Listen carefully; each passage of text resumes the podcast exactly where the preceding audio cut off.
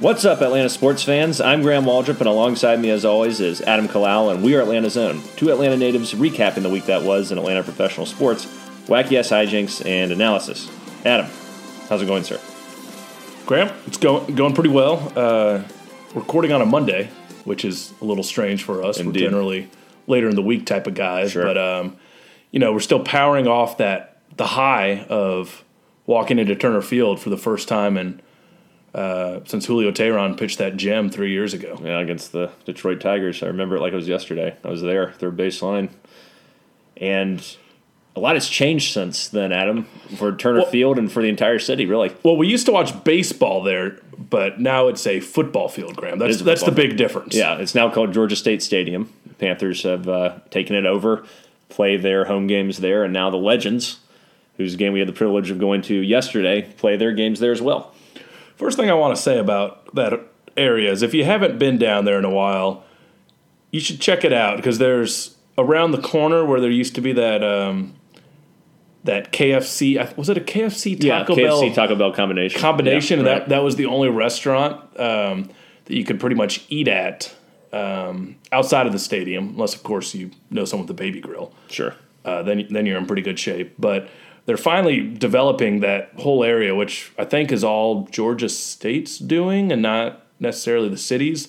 Um, but it's one of those things like if the city had done that, like I mean, bars are coming in. They have like a random coffee shop that's open. That's the only thing so far. Right, they're But- also building some apartments, some of those uh, luxury apartments that we see everywhere. They're starting to build those right next to the stadium, in the green line. literally across the street. Yeah, in the green line. So But it's one of those things. If they had done that, um, Braves might still be down there. But instead, it's a pretty cool looking football field, um, and we get to go in there again thanks to the legends. Yeah, it was a good time, and I think we're just going to jump into our our ex- whole game day experience going to the Legends game because you know it, it is cool uh, in, in Atlanta over the last couple years, really, where really last three years where we've gotten two new stadiums that are beautiful palaces in SunTrust Park and, and Mercedes Benz Stadium, and if you want to count State Farm Arena, even though it's in it's in the, the carcass of Phillips Arena, I guess if you for lack of a better term, that feels like a new arena. Yeah. And now we have two new teams in Atlanta United who are the MLS champions. Been fantastic, and now we get another football team too. We're very very lucky that we have so many professional sports here. which is huge for us as well as um, co-hosts of a podcast that strictly discusses Atlanta professional It sports. gives us more to talk about. Yeah, because this would be a little bit of a lull right now with uh, no major Falcons off-season news, spring training just starting up, and um, the Hawks kind of doing the same thing they're doing every other week. So uh, going to this Legends game was a, a good change of pace. Yeah, definitely. So let- let's start at the beginning, Adam. We get our burgers, we get our dogs, get our baby grill, and we head to the Blue Lot, the place where dreams happen, where memories are made, alcohol is consumed, music is played, people throwing footballs, cornhole. Everyone's friendly. Everyone's friendly. It's the American dream. Yeah. So so we're driving in, and this is the first. Uh, you know, this is the first home game. So obviously they're going to be working on some things, and you know, Graham is Graham and I are seasoned uh, Atlanta sports fans. We've been to a few events. We we kind of know what's good and what's not so good. And because the parking guy, I didn't like the fact that they didn't have their rates posted, Graham Right. either online or on the sign, which is a little shady because I know how people steal money. Uh, and what could have very well happened was that parking was ten dollars, and he tells me 20 and then pockets ten. Sure. it's a classic, classic move. But you're not insinuating anything. You're saying it could be. No, no, no. yeah, that's that's Yeah. why. It's not, that's not very accusatory. no, no, no. but that's why I always feel better with that rate posted ahead of time. Right. So, so you know what you're getting into. Yeah, and we- we ended up uh, scrounging up twenty bucks. Sure. I still had a lot of ones left from the poker game a few weeks ago. And uh, we get in, and that's good. Um, the guy was trying to direct us to one place. We're like, no, sir. We were tailgating. This is the blue lot. we paid our $20. We're going to the Yeah, island. we, Thank we, we, we, can, we can park in the middle of the damn parking lot if we want to at this point. Exactly. uh, but when we got there, there weren't a ton of people there, but there were a, f- a few people set up. Um, There's like a, a big RV with Atlanta Legends flag on Yeah, it. saw a lot of people with gear, which was great to see. Yeah. the new team coming in town, and uh, a lot of folks are already getting their gear and getting into the into the team. So that was that was fantastic. Yeah, the RV was decked out with Legends stuff, flag, people in sweatshirts walking around. Uh, there's a good energy in, in the tailgate. Yeah, no, and, and it, it definitely filled in as the game went on. And like it, um, it, what were there a couple hours or so? yeah, we were there about two to two and a half hours before the game started. Yeah. and as you know, we're sitting there, there wasn't that many people, and then in about thirty minutes, it was just people were pouring in. Saw people driving in from Alabama to go. Um, the guy next to us was pretty funny. He came up. I thought that guy knew me or something. The way I he, thought he knew you too. You the way guys- he approached You me. You guys interacted like you were bosom buddies or something. well, I, in my head the whole time, I'm just thinking, Do I know this guy from somewhere? Who's this guy? Uh, but he was like, "Oh, it's great to be out here, right? I see you're wearing the Clemson. The- You got the purple in Clemson for the Legends, and he had a Charlotte Hornets purple shirt on for his team colors. So I mean, we're we're making this work in the early stages of a new franchise. Um, but yeah, I mean, it felt felt like times of old, Graham. Yeah, good time tailgating. We we uh, go up to the walk up to Turner Field again, and there it is, completely redone. It was really interesting to see what they had done to the field. Uh, completely new seats, uh, right around where I guess right center field used to be.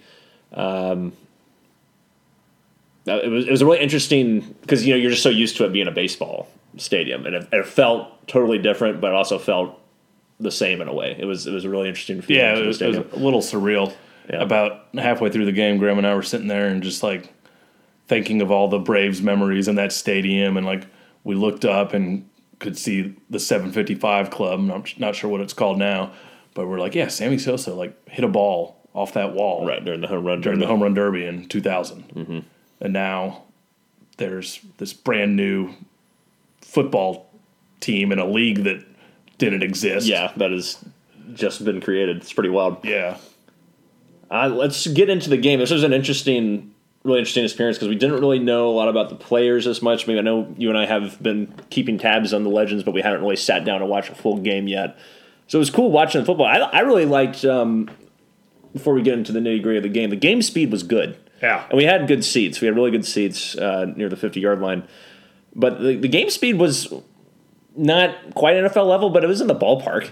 You know, you, you didn't feel like you were watching. You know, it, it's not a watered down product like I think a lot of people feared it was going to be. Like Yeah. it, it is entertaining enough football for sure. Yeah, no, it, it was chugging along for sure. There's not like kickoff commercials, Yeah, come that, back commercial. that was one thing I really did appreciate was it was um, the pace of the game was was excellent. I mean, I feel like it got in and got out uh, in a very efficient manner. And and you can certainly tell the difference um, in terms of the talent level. Like, I mean, it's not quite as fast like and hard hitting out there, but every now and then, You'll get a nice like, hit. yeah, safety rock to tight end across, cutting over. Uh, there was that one really cool hit where we were sitting near the sidelines and guy gets shoved out of bounds right by us, and you could see all their facial reactions and all that, and you could tell it was like, oh yeah, he got he got walloped there. Yeah, yeah, that was cool.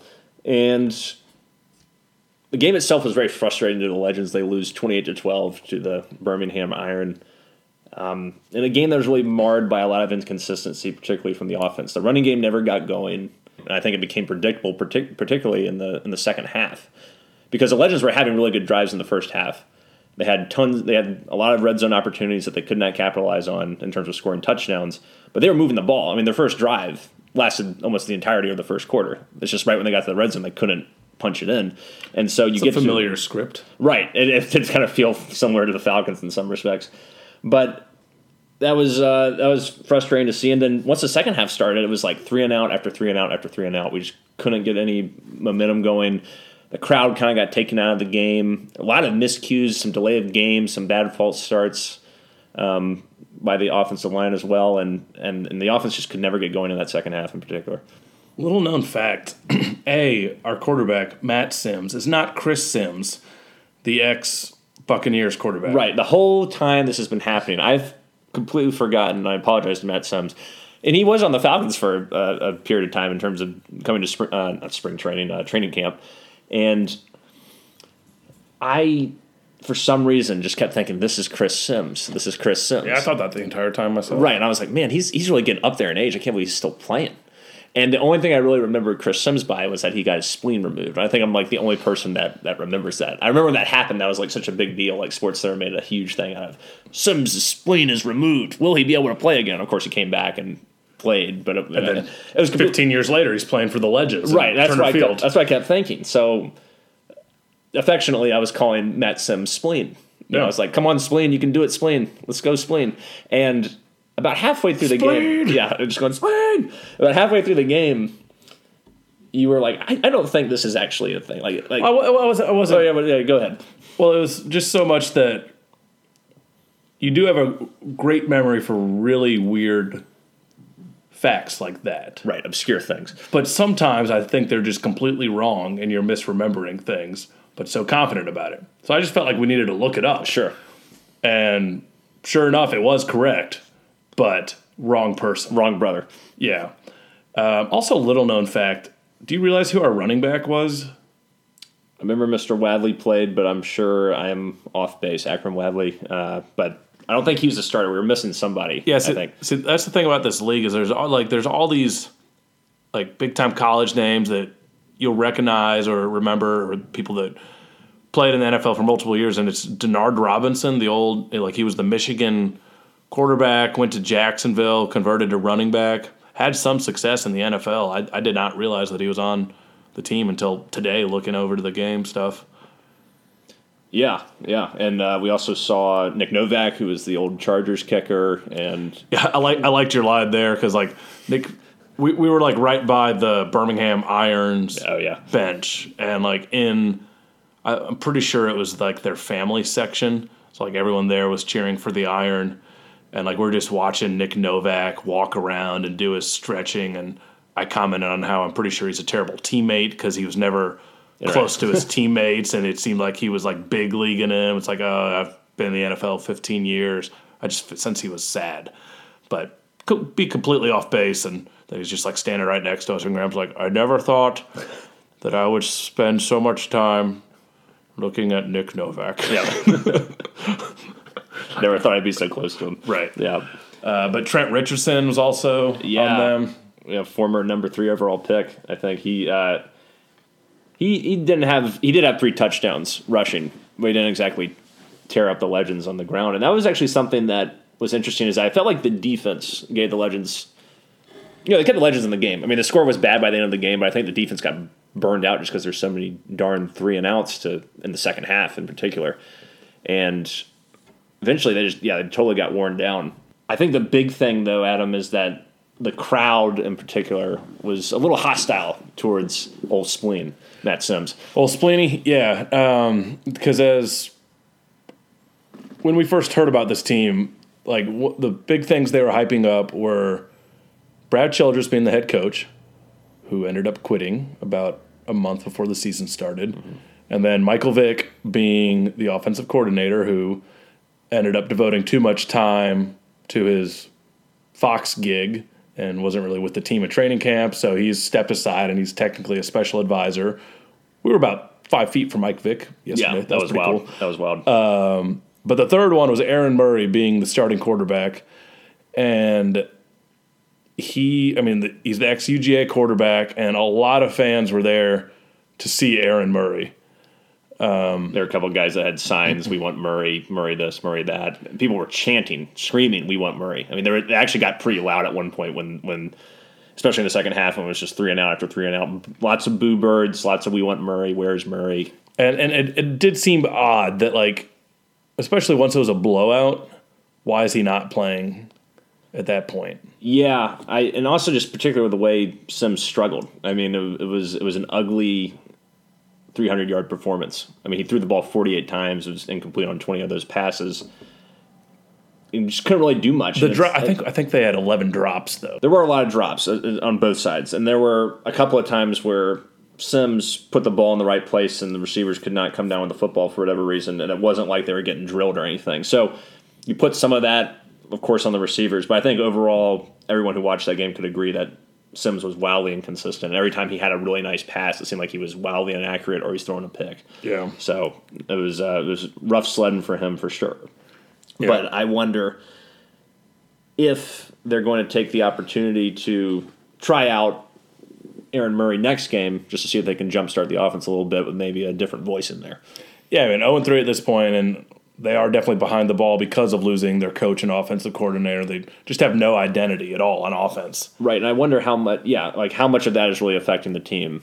And I think it's probably substantial. Yeah. Especially you go from Brad Childress, who's had a you know a good NFL career, been in the league for years, and then and then he leaves you high and dry. And Mike Vick, uh, you know, huge name, trying to author an offense, which I thought actually thought was really interesting for him, especially considering the tutelage he got from Andy Reid and how much he learned about the quarterback position, especially when, when he went to Philly to try and bring that back here. I thought that was an interesting thing for him to try out, and then he's gone.